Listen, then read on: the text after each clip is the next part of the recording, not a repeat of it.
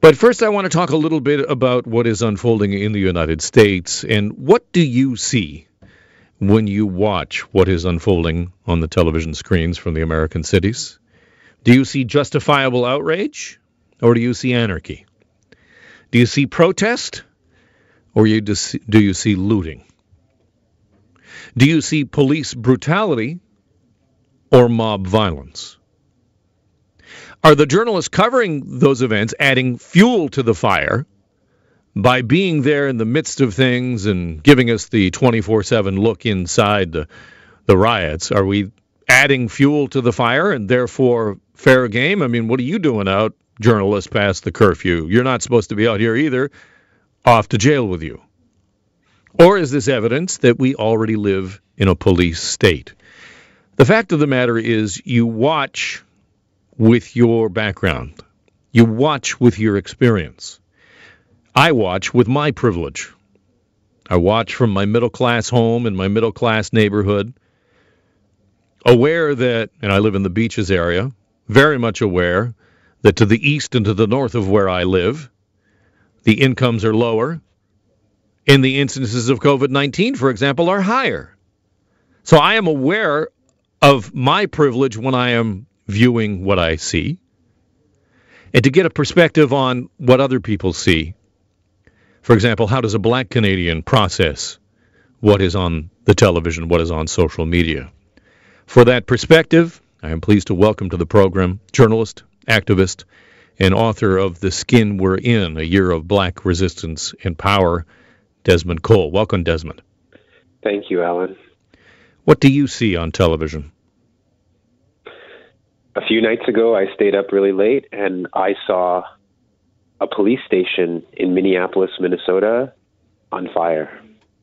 And while some people, as you say, might see that as property destruction, and many people even classify a building of bricks and steel and wood on fire as violence, I, I think that that fire was actually the nicest thing I've seen in TV in many years because it symbolized that black people have the right to defend ourselves and we keep getting killed, and that we're not going to wait for people who keep asking us to wait and wait and wait because they're not satisfied that we were killed hard enough or cruelly enough.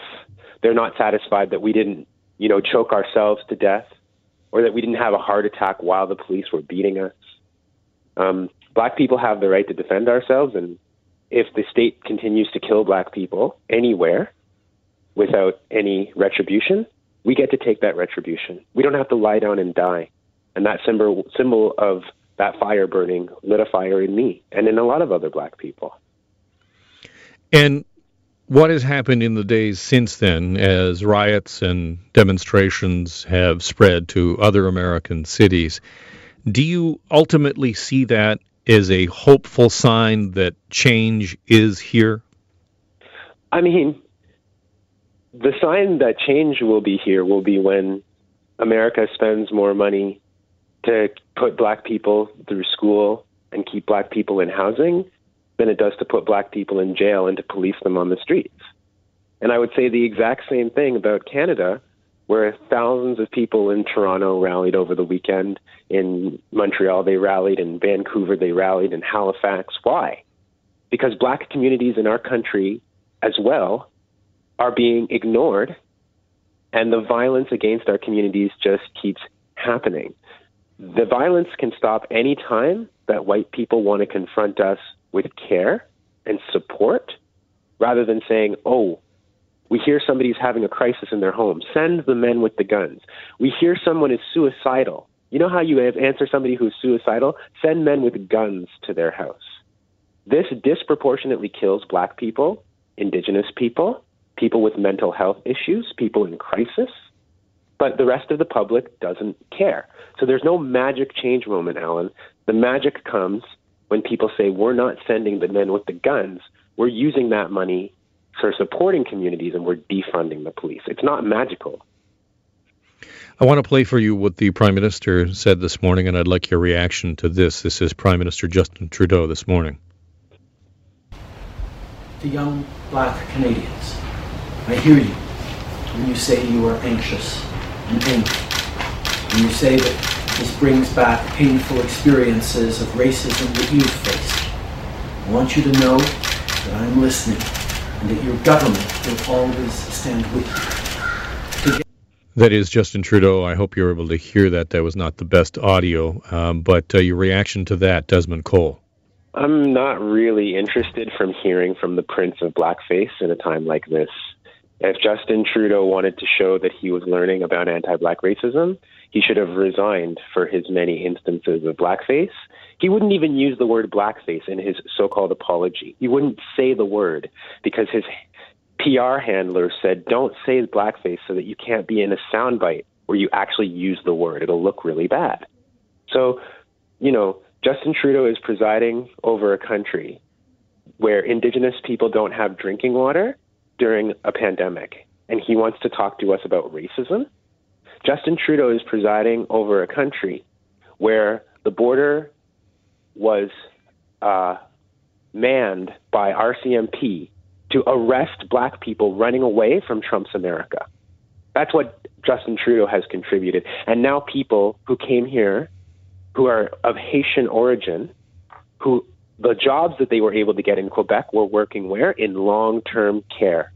So non citizen people who were the subject of racist vilification during the last election that Justin Trudeau didn't stand up against, by the way, for immigrants. Now they're getting COVID 19 trying to work in long term care facilities in Quebec. That's Justin Trudeau's Canada. And like I said, he's the prince of blackface. He has nothing to say. He's a disgrace. I I want to talk about before we run out of time the word ally because I believe Justin Trudeau would identify himself as an ally. I would like your perspective on that word and perhaps to sum up your message to white Canadians who are watching with horror. They perhaps they they they feel helpless to assist in any way. Your thoughts on ally and also on how we can close this divide between us. Sure. So, first to the term ally. You said Justin Trudeau would consider himself an ally, and I think that's just the problem. How do you get to label yourself an ally in someone else's fight and struggle? Wouldn't they be the ones who say, this person is my ally because they have done this or that?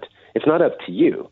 So, what I'm actually seeing with this term is white people giving themselves a title in somebody else's struggle instead of just doing things that are helpful. You can just do things that are helpful. You don't have to center yourself in it.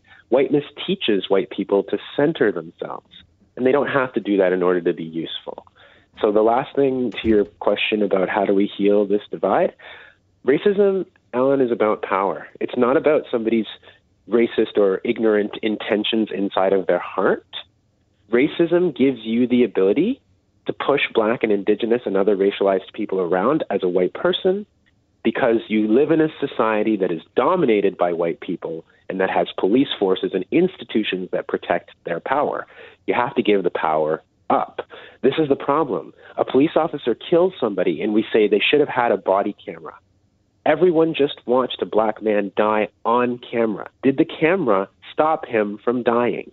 No, it did not. The camera doesn't stop the death, but we don't want to take the power away from police. Lots of people feel safe and protected by those cops, and they want to have violent and lethal policing at their disposal for their own protection. So you can't pay me lip service and say, I hear you and I feel your struggle, but then want an armed occupying force to patrol me and follow me around the streets. You have to give up that power before we can have the conversation. Desmond Cole, journalist, activist, and author of The Skin We're In, A Year of Black Resistance and Power. Desmond, thank you so much for your perspective and for joining me today on the radio. Thanks for the time, Alan.